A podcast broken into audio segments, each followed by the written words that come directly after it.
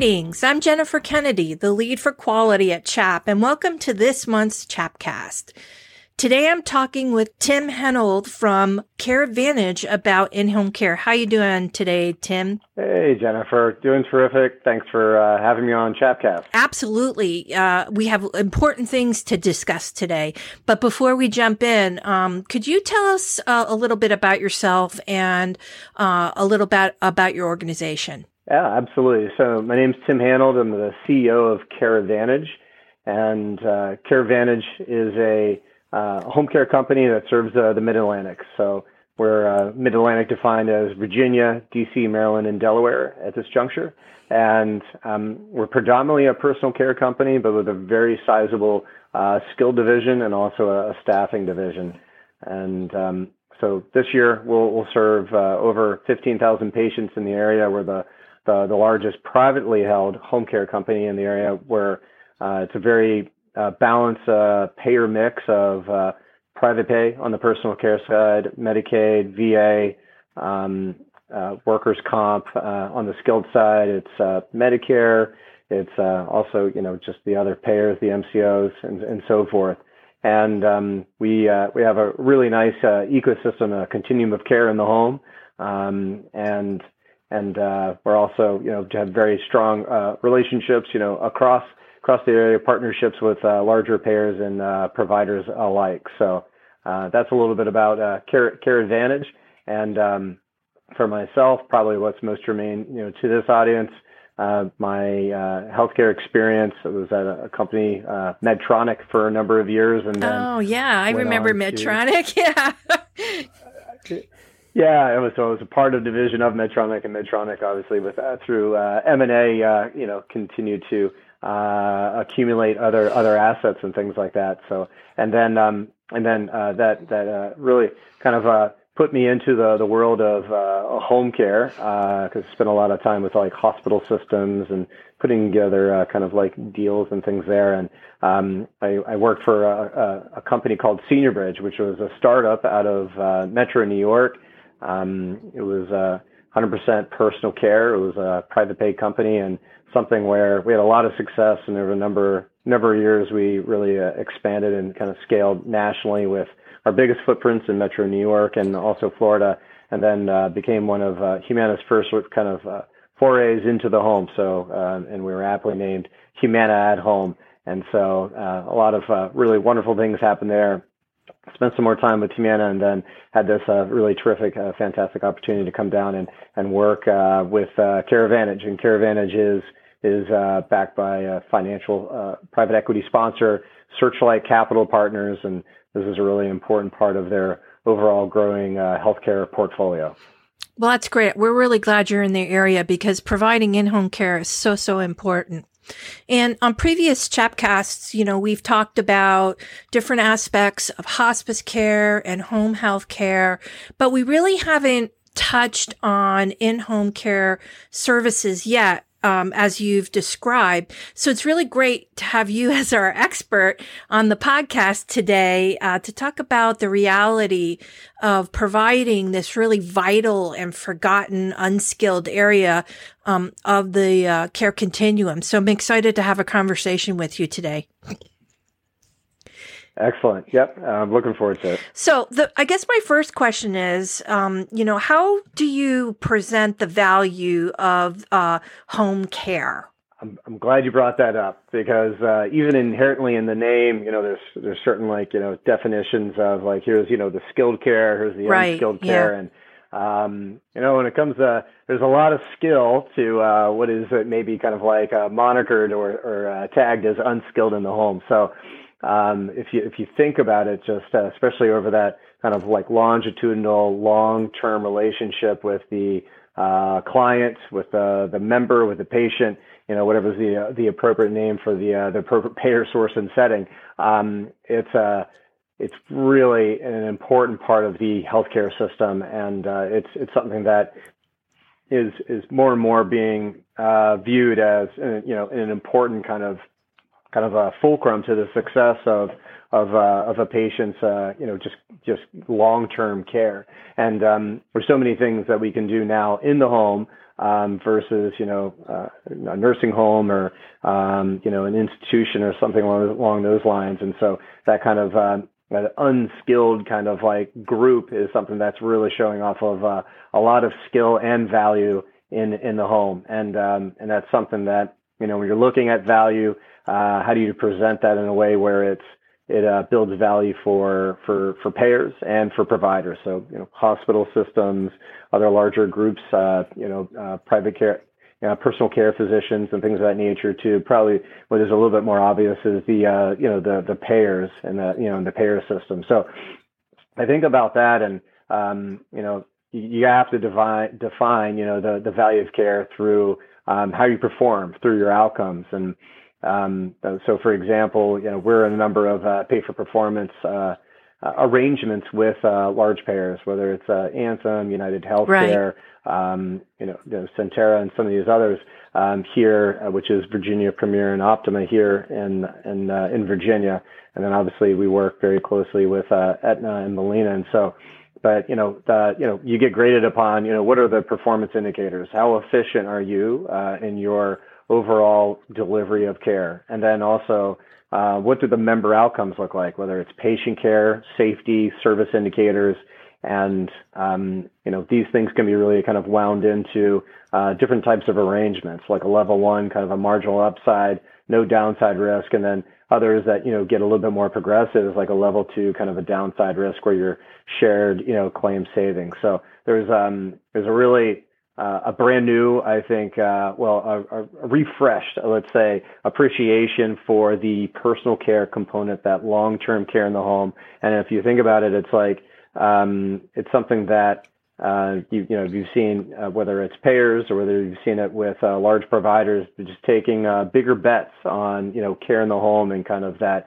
you know what would classically have been an HHA or or a PCA or a CNA. And I know my audience, you know, the home care operators here, you know, can can appreciate kind of the um, alphabet soup there, if you will. Right. but it's uh, it's, it's something where it's it's uh, you know maybe had in the past been perceived as a lower skill in the home, you know, helping out with you know ADLs, IADLs, and things of this nature.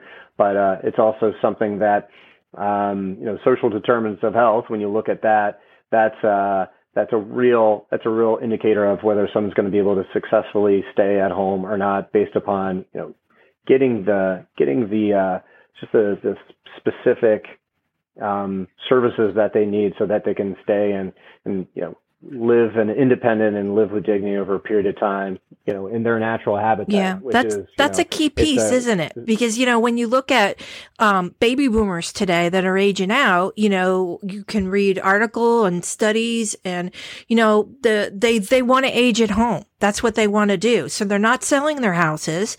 They're staying where they are and they want services to come to them and they want to be as independent as they can for as long as they can. So, uh, uh, you know, incoming care advantage, you know, that's, that's the perfect arrangement where we can see, um, community health as at, at its best, I think, because I have a great love for community health and in-home care, you know, and that's where you step in and you, um, uh, support that quality of living of that person who wants to age at, at home, you know, and, and, uh, I think that's so important. And we really need to, uh, as a, as a healthcare community, really start pushing for that more than we have, I think. Yeah, I would agree with that because it's uh, it's just really the, the, the recognition of this almost kind of a forgotten resource of you know caregivers in the home because it's uh, you know there's um, there's some sort of uh, health episode uh, go to a hospital, right. go to a nursing home. You know, there's a lot of attention on that. Also, you know, within just kind of maybe pre-post, you know, with a primary care physician and other specialists. Obviously, when it comes to skilled uh, hospice palliative, I mean, those are really incredibly important parts of that kind of overall is, ecosystem. Yeah. Um, but but something that is is continuing to gain uh, more perceived value and actual value, and now we're delivering real ROI around these things. And I can get to that in a second. You know, what you should be measuring. What are the things that come to mind? Um, what are what are the justification around value. But anyway, like you said, is that you know people want to stay in their home as long as they as long as they can. Right. And uh, it's the setting of preference, but also it's the most cost effective setting too. So you mentioned payers, um, and uh, it sounds like you have good relationships with a number of different payers. What are they looking for? Um, when uh, they're willing to pay for this kind of service for uh, an individual. Yeah, I mean, I would start with you know the the approach and how to make progress is really important. But maybe before we get to that is the service capabilities in the home that can support the MCO mission, right? So um, no margin, no mission. Yeah, that's a, a, number number of different right. audiences, right? Which, by the way, we've we've also we've also used uh, that that saying in a number of sessions too. Um, but uh, you know, there's there's there's a handful of things that that matter uh, a lot to uh, a payer. So you know, enhance member member experience, overall membership growth, risk adjustment, um, optimizing different types of programs. Uh, you know, the way they get paid, whether it's bonus bonuses, incentives, or performance withhold programs, things of that nature. And then also how they're, you know, managing the uh, the MER or the MLR, uh, also very very similar kind of uh, nomenclature there. So those are things that matter. You got uh, the MCO needs to be growing consistently. Um, they need to be growing in a which uh, it's it's it's really enhancing the membership experience. Of course, these things go hand in hand. That equals like overall retention and also equals word of mouth and telling their friends and family that they should be with that particular organization. And then also, um, really important as they scale, they scale in a, in a, quality way. And so managing those expenses because they, they, uh, they do have a very, very tight, uh, you know, profit margins at the, on the bottom line. Absolutely. And, and you mentioned my favorite word, quality. I heard it. So, uh, I'm really interested in, you know, what kind of key performance indicators do you see some of these payers measuring, um, as it relates to in-home care?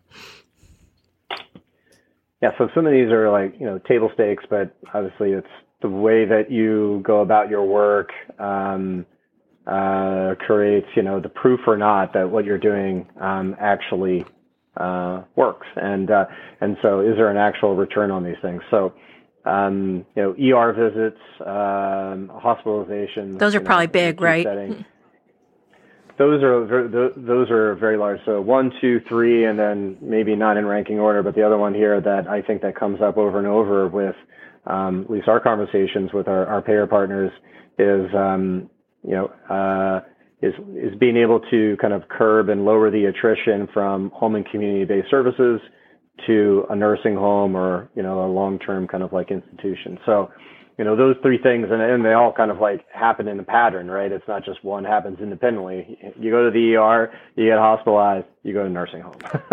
And uh and uh if there isn't a you know you know from utilization management others if there isn't a a good way back into the home where you know it's stable over a long period of time which again i think we're really in a positive way you know pushing um pushing the mentality and the thinking around what we can actually accomplish in the home you know from high acuity, medically complex, right, behavioral right. things of that nature. That um, in, in, indeed, especially again, that ecosystem, you know, uh, skilled, partnered the right way with with uh, the personal care, hospice, palliative, obviously being part of that entire continuum of care.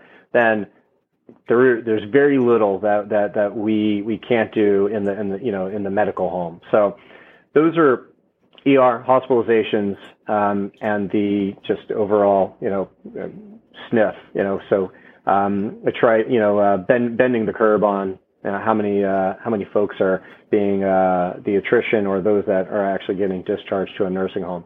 Um, other things that matter a lot, you know, some I'll kind of may, maybe call it some subset KPIs is caregiver continuity. So um, how can you demonstrate that you, you send the same caregiving care team over a long period of time? It's not easy to do. It's pretty difficult. So because um, once you get the right match, uh, kind of this is matchmaking. Yeah, yeah. When that happens, then you build you build bonds of trust, you build rapport over a period of time, and when that happens, great things happen, right?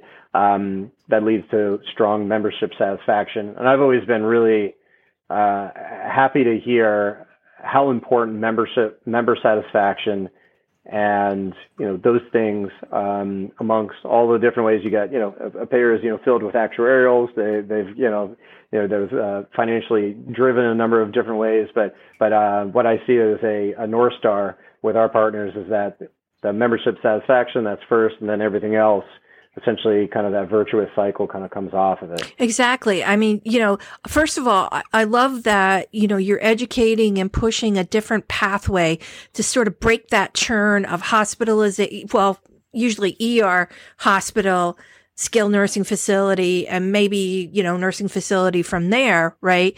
There's, there are other options. Um, and I love that, that you're educating um, providers and payers that there is another option out there.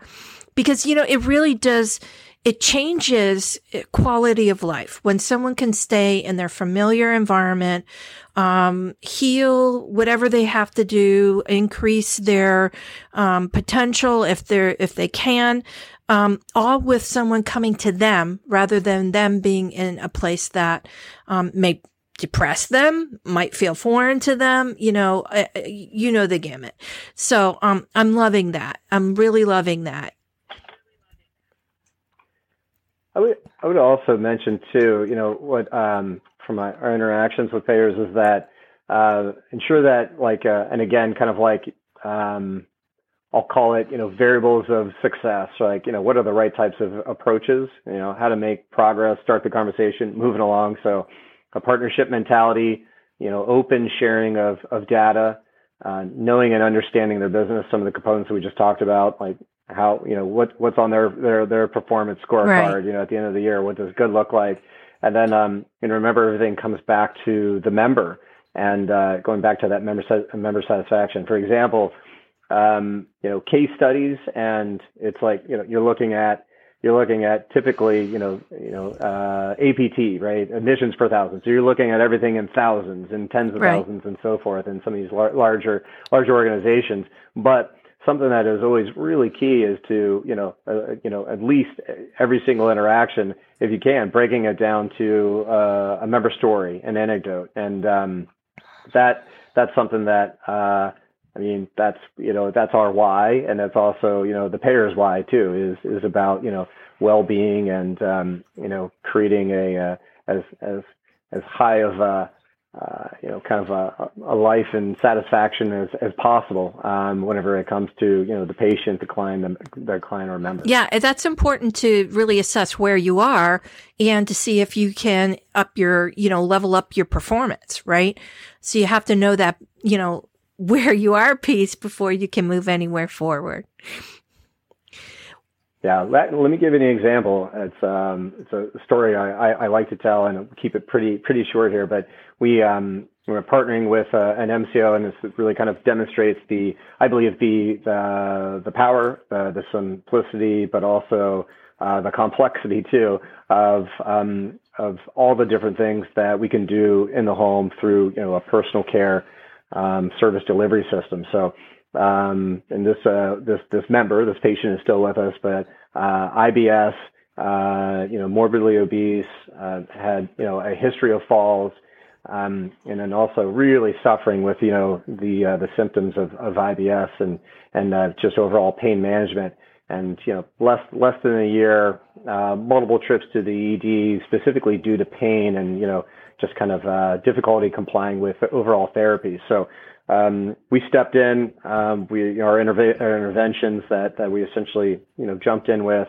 And and by the way, this was our you know our nurses in partnership with the care coordinators from the specific uh, MCO, but we paired an RN on our clinical team that had expertise in in this condition. Uh, you know, essentially got the uh, the member to a new GI specialist, diet education, you know, uh, those recommendations were extended and wellness breathing techniques on how to better cope with the pain that, you know, the, the trip to the emergency room wasn't always the, uh, the automatic button that uh, this member needed to push. And, um, you know, a dietitian appointment was scheduled. We did some great things around food.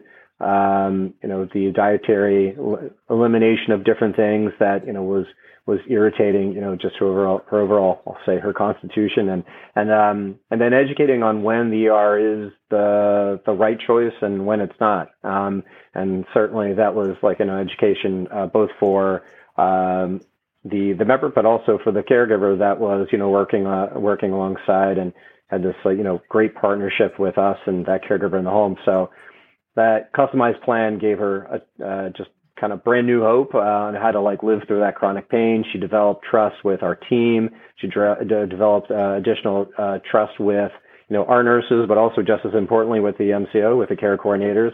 And um, it was uh, you know what was a beautiful thing It was like the, the power to kind of like self advocate, you know, and um, just understanding more about you know how she she could uh, take care of herself and through you know just you know, these number of different kind of interventions that we went about and that you know post after this you know obviously obviously too you know we looked at a you know a, a different diagnosis with uh, you know IBSD and kind of like there's um, some other things that that we were able to do there to to uh, even more so kind of like you know properly uh, uh, help and support you know this member. And um, as of you know the last time that I checked in, there was no reported falls and uh, no recent hospitalization uh, hospitalizations or ED visits. So you can see like you know the power of kind of going that extra model, uh, the mile, and uh, you know just coordination amongst all these different teams really.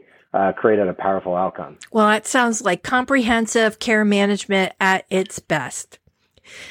So, Tim, I want to thank you for joining the podcast today to talk to me about uh, in-home care. It's it's really so important, and I feel like there there is a huge swath of people out there that could really benefit um, from having this type of care. Um, do you have any closing thoughts for us? yeah. Um, first of all, thanks for having me. Greatly appreciate it, and um, for uh, for just you know the entire um, you know, all those all those who are working in the home, all the different providers, you know, how can they uh, continue to kind of like you know push their thinking um, beyond what we've done in the past, and you know, the power of collaboration, and uh, also just uh, how can we continue to position the home as you know the right setting uh, for choice across the healthcare system. We've um, we've made a really great run at it over the last number of years, and now is to continue to kind of like you know, uh, stand up and really kind of like just be the the, the beacon for the the healthcare system. Uh, we are the solution. Man, I'll sign on to that mission any day of the week. Thanks, thanks again, Tim. And the CHAP team and I thank you for taking time out of your day to plug into our podcast. Hopefully, um, you've taken a small pearl of wisdom from our conversation today. Stay safe and well, and thanks for all you do.